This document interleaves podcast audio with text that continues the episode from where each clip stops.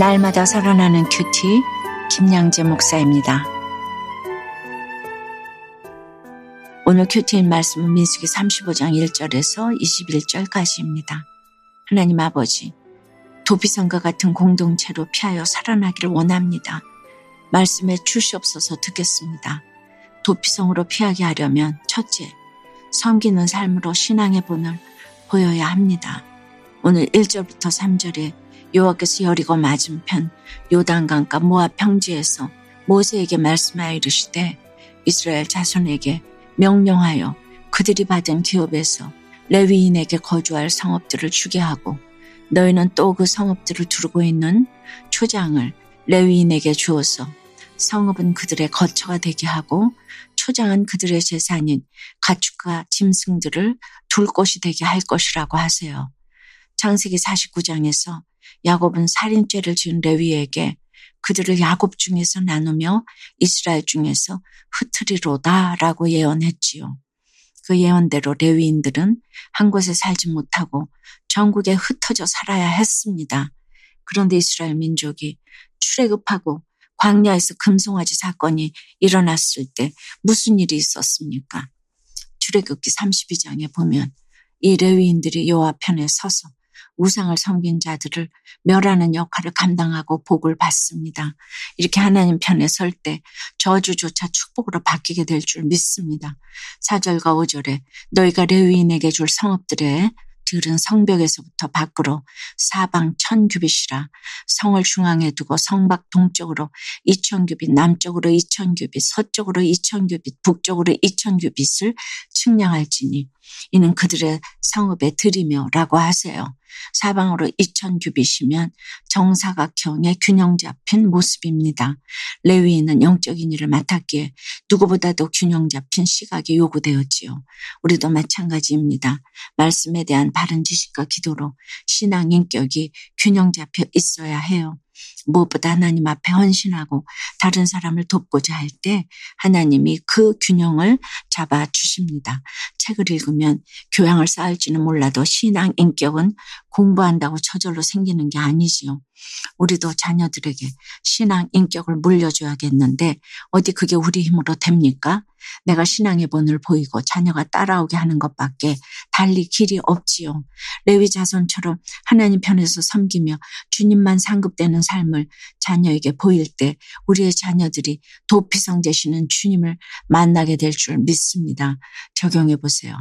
주님 편에 서서 섬기기로 결단했을 때 저주가 축복으로 바뀐 경험이 있습니까? 여러분의 신앙 인격은 어떻습니까? 말씀에 대한 바른 지식과 기도로 균형 잡혀 있습니까? 도피성으로 피하려면 둘째, 내가 도피성이 필요한 죄인임을 깨달아야 합니다. 9절부터 11절에 여호와께서 또 모세에게 말씀하여 이르시되 이스라엘 자손에게 말하여 그들에게 이르라. 너희가 요단강을 건너 가나안 땅에 들어가거든 너희를 위하여 성읍을 도피성으로 정하여 부지 중에 살인한 자가 그리로 피하게 하라고 하세요. 하나님이 도피성을 주신 이유가 바로 너희를 위하여라는 것이에요. 그런데 민수기에서 부지 중에 범죄한 자에 대해 계속 나오는 이유가 무엇일까요? 누구라도 부지 중에 죄를 범할 수 있다는 것이지요. 술 공장에서 술을 만들고 화장품 공장에서 화장품을 만들듯이 죄의 공장인 인간은 의도하든 의도하지 않든 날마다 죄를 만들어 냅니다. 그런데도 죄를 깨닫지 못하는 이유가 무엇입니까? 죄의 기준이 하나님이 아닌 인간 자신에게 있다고 착각하기 때문이에요. 그래서 스스로 나는 저 사람보다 낫다고 여길 때가 많지요.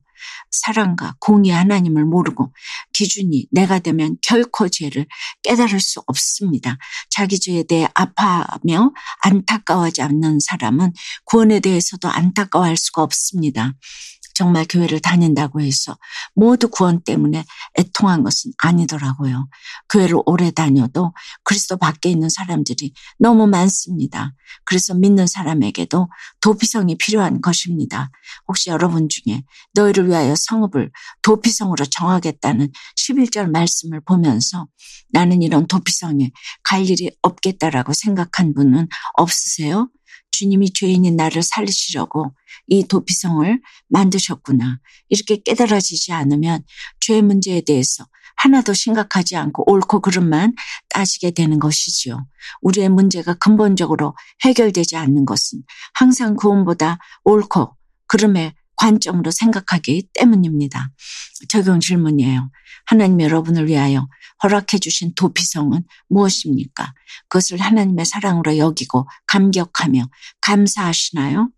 자신과 남편의 질병 고난을 통해 예수 그리스도의 십자가만이 진정한 도피성인 것을 깨달았다는 한 성도님의 큐티인 묵상 간증이에요. 당대 신앙인인 저는 대학생 때부터 신앙생활을 시작했어요. 이후 저는 교포이자 카톨릭 신자인 남자와 결혼했지요.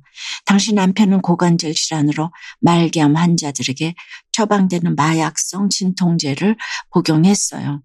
섬유, 근육통으로 고통받던 저는 남편이 제 신체적인 아픔도 온전히 이해해 주리라 믿었죠. 그러나 제 예상과 달리 저희 부부는 서로 자기가 더 아프다고 주장하며 서로를 미워하는 죄만 쌓아갔답니다. 남편이 처방받은 진통제는 약효가 강하고 부작용이 심했어요. 그런데 하루는 제가 두통 때문에 반알을 복용했다가 환각과 심각한 금단 증상을 겪게 되었어요. 교회 소그룹 모임에서 이 일을 나누자 지체들은 제게 남편의 약을 멀리하라고 권면했지요. 그러면서 저는 하나님의 약물 중독의 위험성을 깨닫게 하시려고 제게 이 사건을 허락하셨음을 깨닫게 되었답니다. 이후 저희 부부는 오늘 12절 말씀에 도피성으로 피한 살인자가 회중 앞에 서서 판결을 받듯이 매주 소그룹 모임에서 저희의 모든 고난을 세세히 나누었어요. 그렇게 공동체 안에서 날마다 말씀과 기도로 도피성이신 예수께 피하다 보니 현재 남편은 약물을 복용하지 않아도 될 정도로 건강이 많이 회복되었답니다. 저와 남편의 질병 고난을 통해 예수 그리스도의 십자가만이 진정한 도피성인 것을 깨닫게 하신 하나님 감사해요. 저의 적용은 약물 없이 일상생활이 힘들었던 남편을 구원해 주신 하나님께 매일 감사 기도를 드리겠습니다. 외국에 거주하는 친구에게 큐티인을 보내고 저의 간증을 나누겠습니다. 입니다. 16절 이하에는 고의로 살인한 자에 대한 처분이 기록되어 있어요. 부지 중에 살인한 자는 도피성에 있게 하셔도 고의로 살인한 자는 죽이라고 하시네요. 이는 그가 단지 살인을 했기 때문이 아니라 끝까지 회개하지 않았기에 심판받아 죽는다는 것입니다. 그러므로 우리는 항상 우리 일의 동기가 무엇인지 살펴봐야 합니다. 그 동기가 예수 그리스도 때문인지 내 욕심 때문인지 분별해야 합니다. 사랑하는 여러분, 도피성에 들어가는 사람은 어떤 사람일까요? 세상에서는 아무도 자신을 도울 자가 없고 길이 없음을 인정하는 사람만이 도피성에 들어갑니다. 자기 죄에 심각하지 않으면 절대로 도피성에 들어가지 않겠지요. 내 죄에 대한 자각이 있어야 하나님 나라에 들어갈 수 있습니다. 그렇습니다. 모든 문제의 해결의 근본은 자기 죄를 보는 것이에요. 내 죄를 보는 사람은 죽은 자를 일으키는 자보다 더 위대하다고 계속 말씀드리지요. 날마다 말씀으로 내 죄를 보는 위대한 하나님의 사람이 되시길 주님의 이름으로 축원합니다. 기도드릴게요. 주님, 오늘 너희를 위하여 도피성을 만든다고 하시는데 저희가 얼마나 부지 중에 살인을 많이 하는 죄인인지 모르겠습니다. 참으로 우리가 100% 죄인임을 깨닫고 이 도피성에 모두 들어가야 하는데요.